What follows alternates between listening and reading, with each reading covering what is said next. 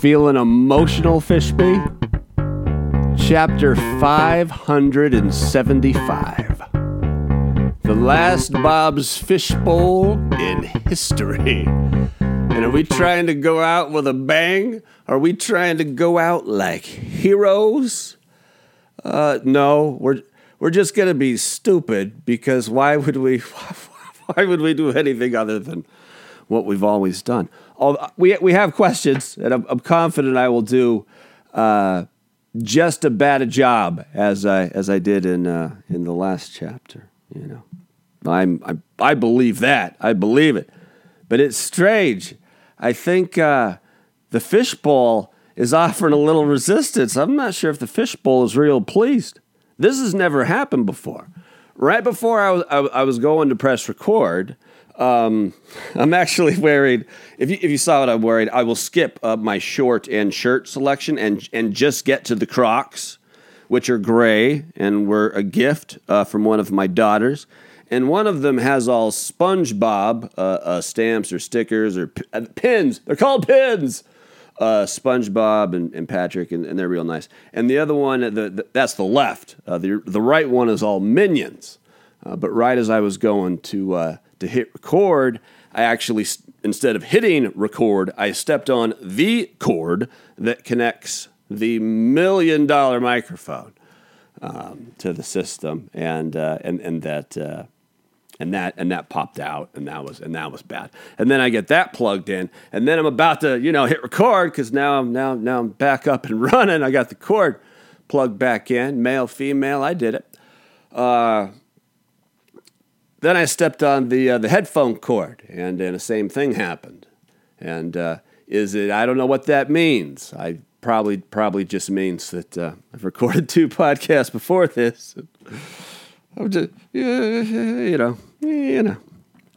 Some people want to read things into everything, and sometimes I can be one of those people. Uh, question, sure. And again, Fishby, I'm going to ask you real nice, real will you will, will you do like killer baseline music sequiturs between the questions like we used to to really give this thing some spice since it's the last Bob's Fishbowl ever? Why are you walking away? And there he went. Okay. It's just me and you. So, unless you're listening in the car with a group, then it's me and the group. Hi, group.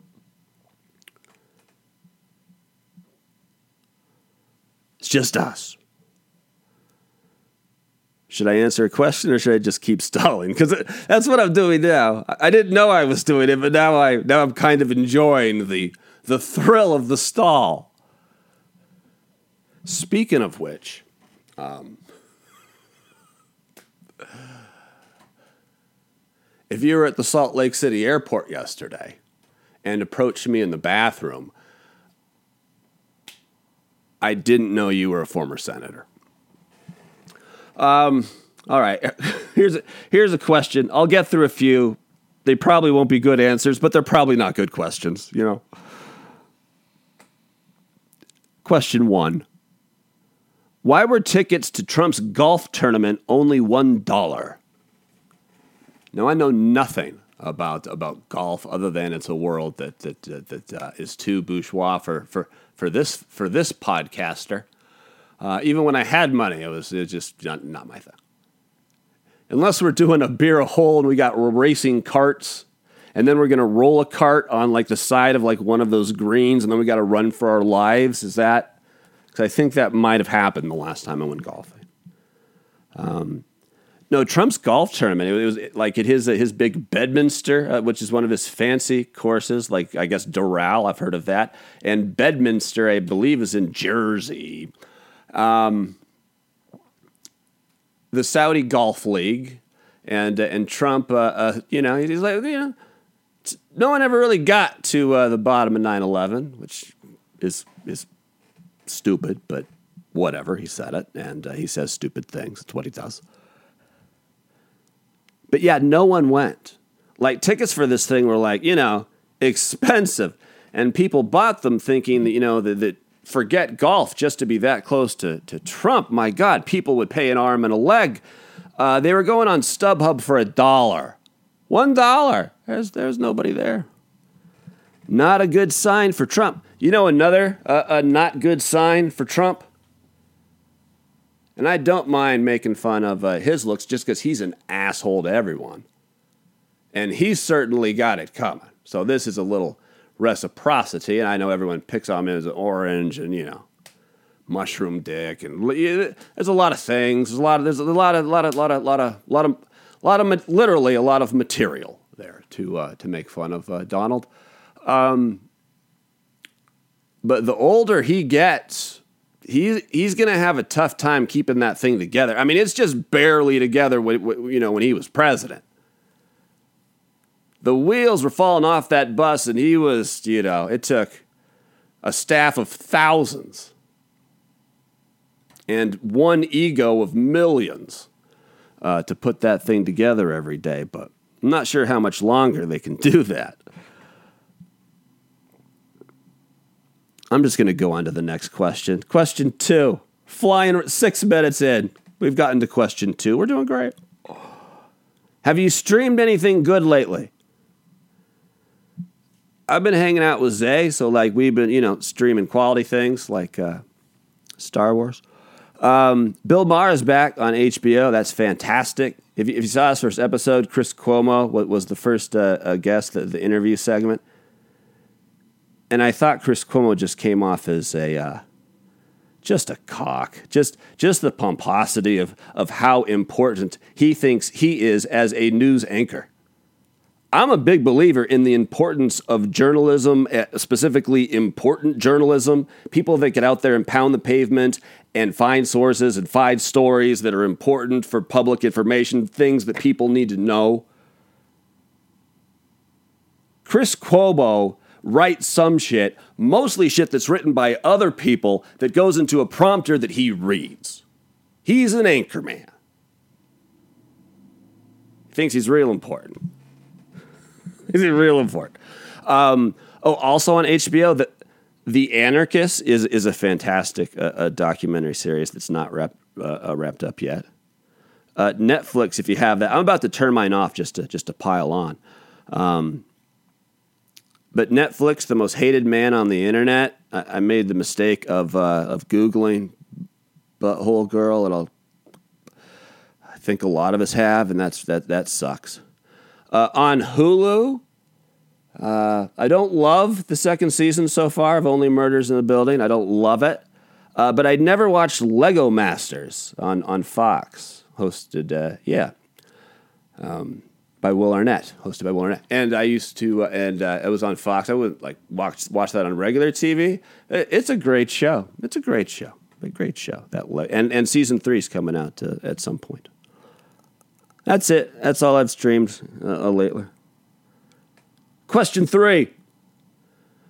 Why are Fox News ratings so much higher than CNN and MSNBC? I don't want this to be the last question of Bob's Fishbowl, since this is the last chapter of Bob's Fishbowl? Because that it's a big question with a big answer. I mean, Fox News viewers have been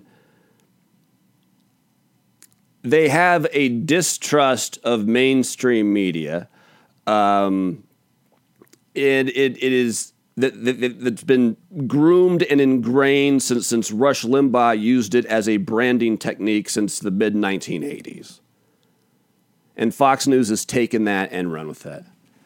But even like a third of Democrats, I learned from watching Bill Maher a couple months ago, like get their news from Fox News.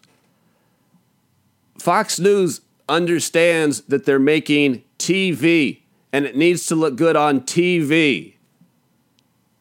There's a bunch of other factors, but that's part of it. And the only reason I bring that up is because CNN looks much better now that all their guests aren't like on Cisco WebEx or however long that deal is going to go.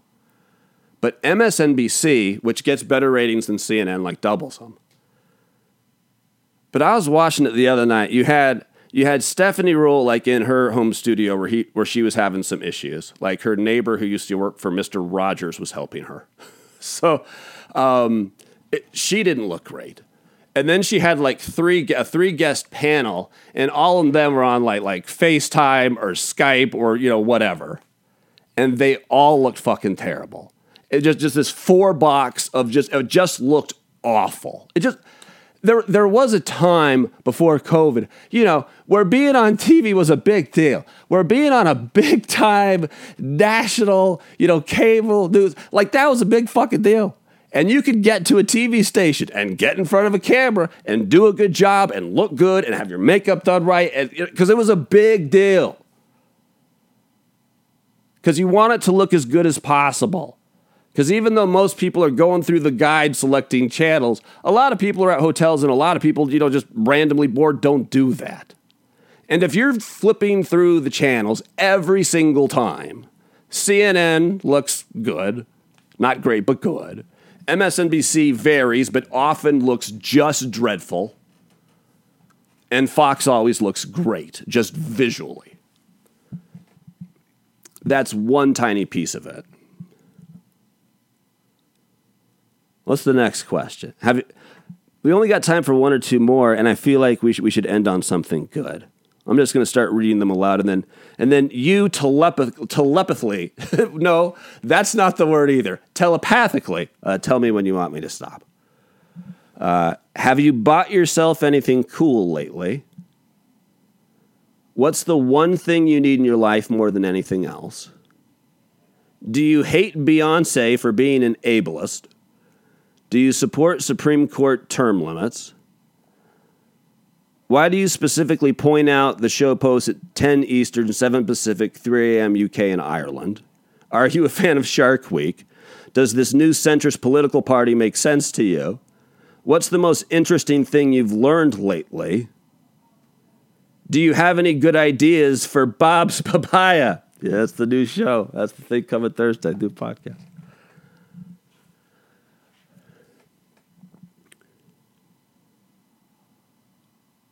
There's only a couple bad questions in there. The rest of them I could do an entire 15 minutes on. But I'll end with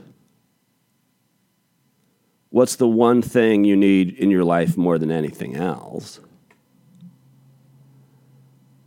If I had to boil it down to like one word, it like support.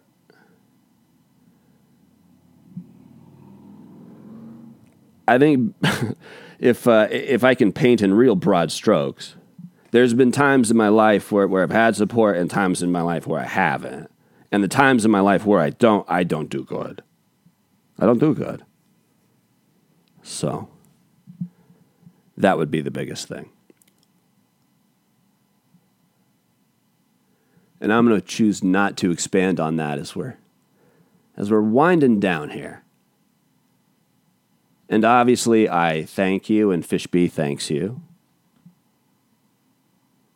for making it uh, this far on uh, on Bob's Fishbowl. I mean, Bob's papaya is going to blow your mind. Actually, actually, okay, okay, okay, okay. Now you know that Fishbee's not going anywhere. I'm obviously not going anywhere. It's still going to be 15 minutes. It's still going to be Monday through Thursday. What exactly are we changing? Well, at some point, the logo, uh, the title, and then just just the candid fact that that I need help with this thing. My God, do I need help with this thing? Like I can dial in the 15 minute part. Like like I can dial in the content. Like I can do that. But I don't have the instincts, the business ends, or the the the the, the, the confidence, the self esteem for the for the promotion part of it, for the social media part of it, for the strategic partnerships part of it, and for the monetization part of it. I don't have that. I don't have any of those things. So, yeah, I'm going to need some support. Fade to black or fade to white? I think when you fade to white, people die. So let's fade to black. Adios, fish me.